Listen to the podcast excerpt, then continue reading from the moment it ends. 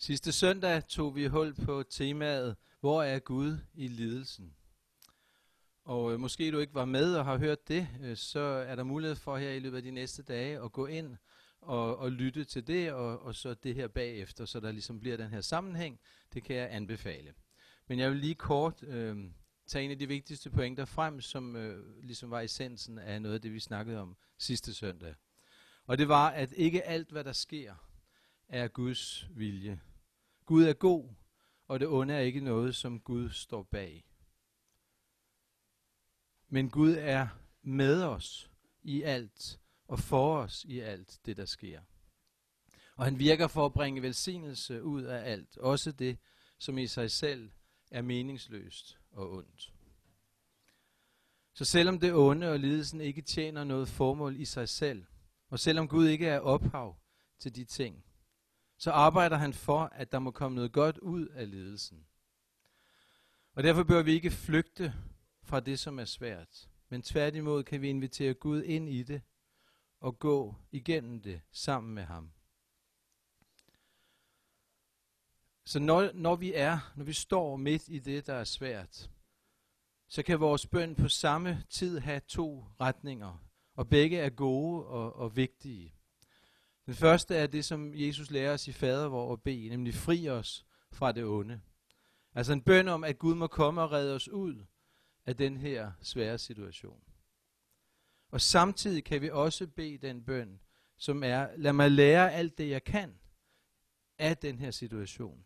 Gud, vend lidelsen til noget, som leder mig ind i et dybere forhold til dig, og åbner for vækst i mig. Så det handler ikke, så for det første altså ikke om ligesom en passiv resignation over for lidelsen, som om, at den kommer fra Gud, og som om, den er noget godt i sig selv. Det er den ikke. Men det handler heller ikke om en fortrængning eller en flugt fra lidelsen, men at vi kan stå midt i den sammen med Gud, og lade ham få al den velsignelse ud af situationen, som han kan klemme ud af den. Og i centrum af vores kristne tro, der er jo det, at Gud identificerer sig med os i vores lidelser. At Gud bliver et menneske i Jesus.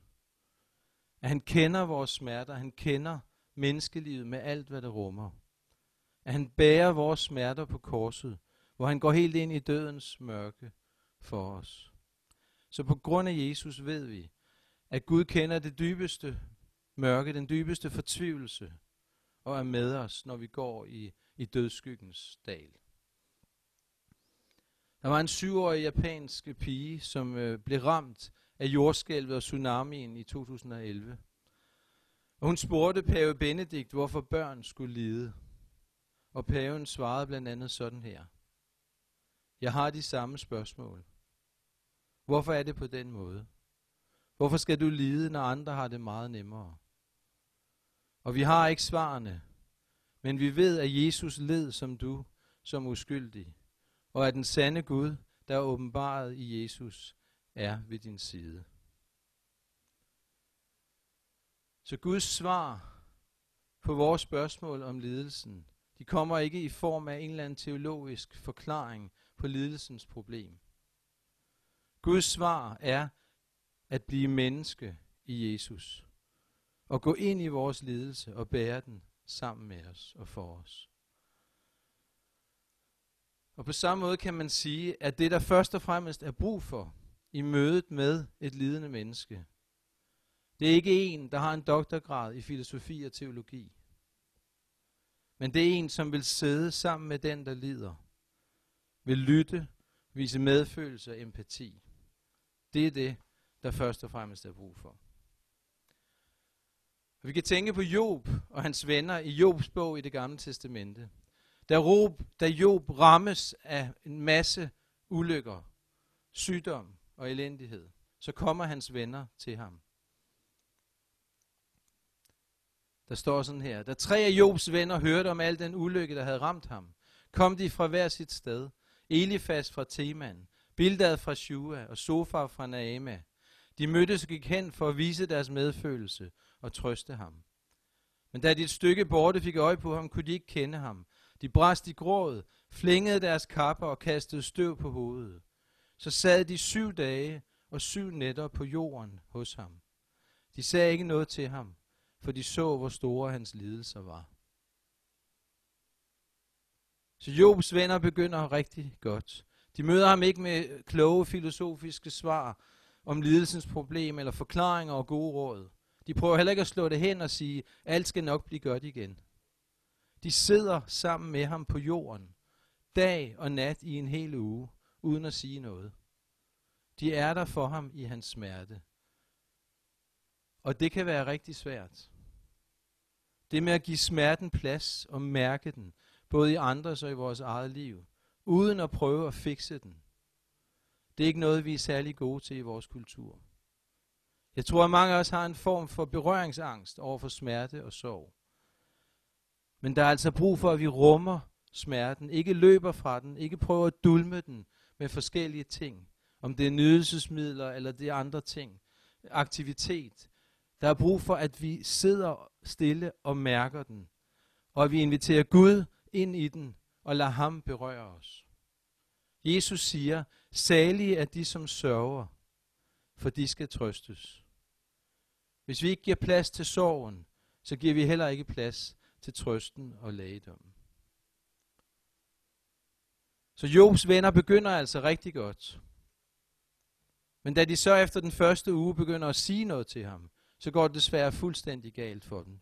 Og de gør det værst tænkelige.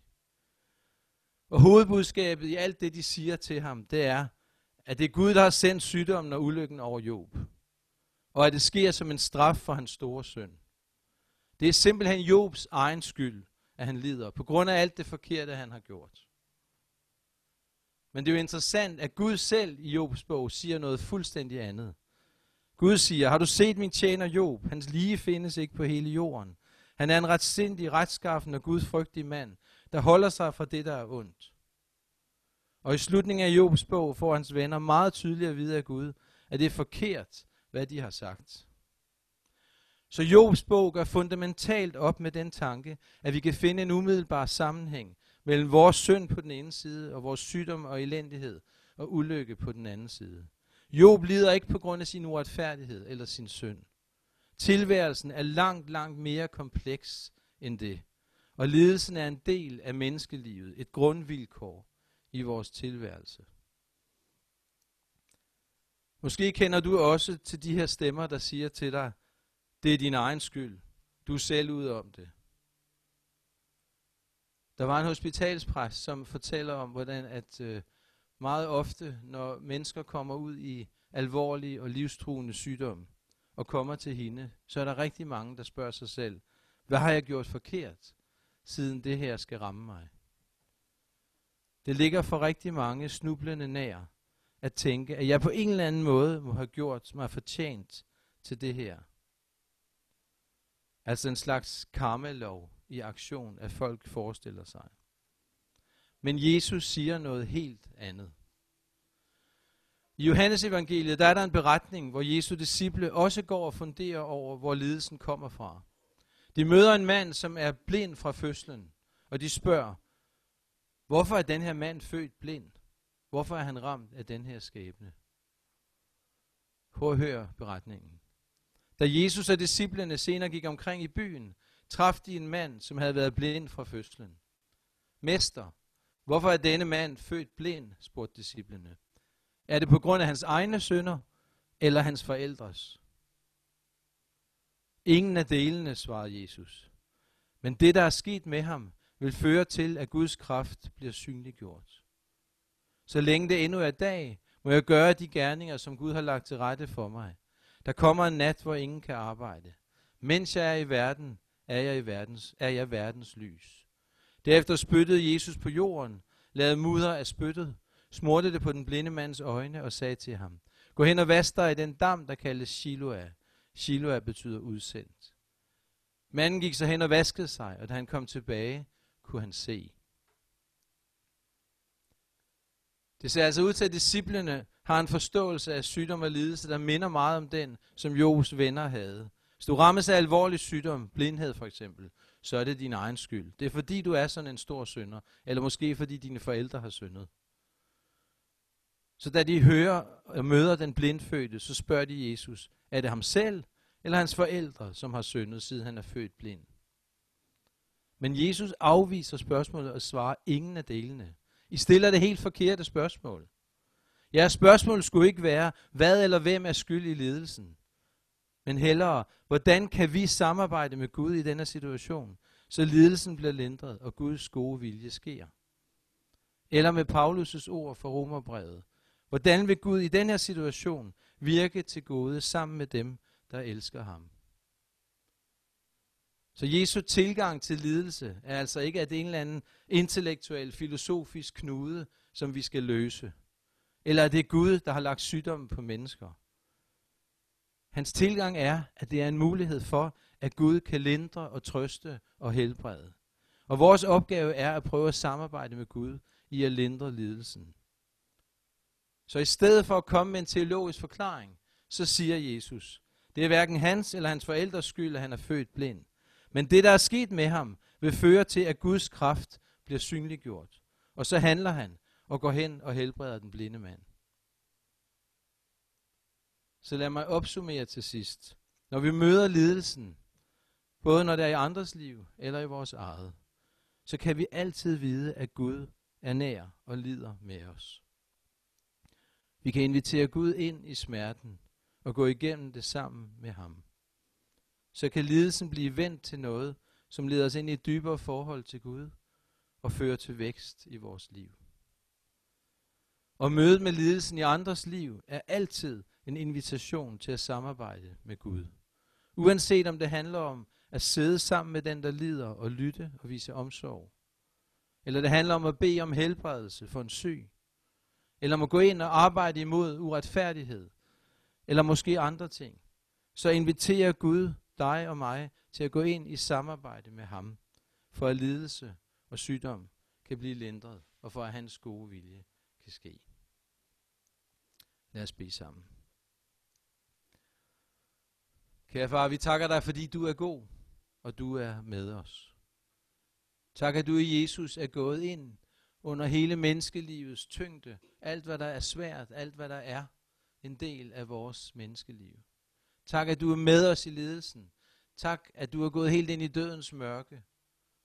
Og der ikke findes nogen situation, noget mørke, som du ikke kender, eller som er fremmed for dig. Så nu lægger vi alt det, som er svært i vores liv, over til dig. Vi flygter ikke fra det, men vi inviterer dig ind i det, Gud. Hvad end det er, hvordan end det ser ud. Så kom, lad os erfare, at du er hos os. Kom med din lægedom, kom med din styrke, kom med din trøst. Og hjælp os. Fri os fra det onde.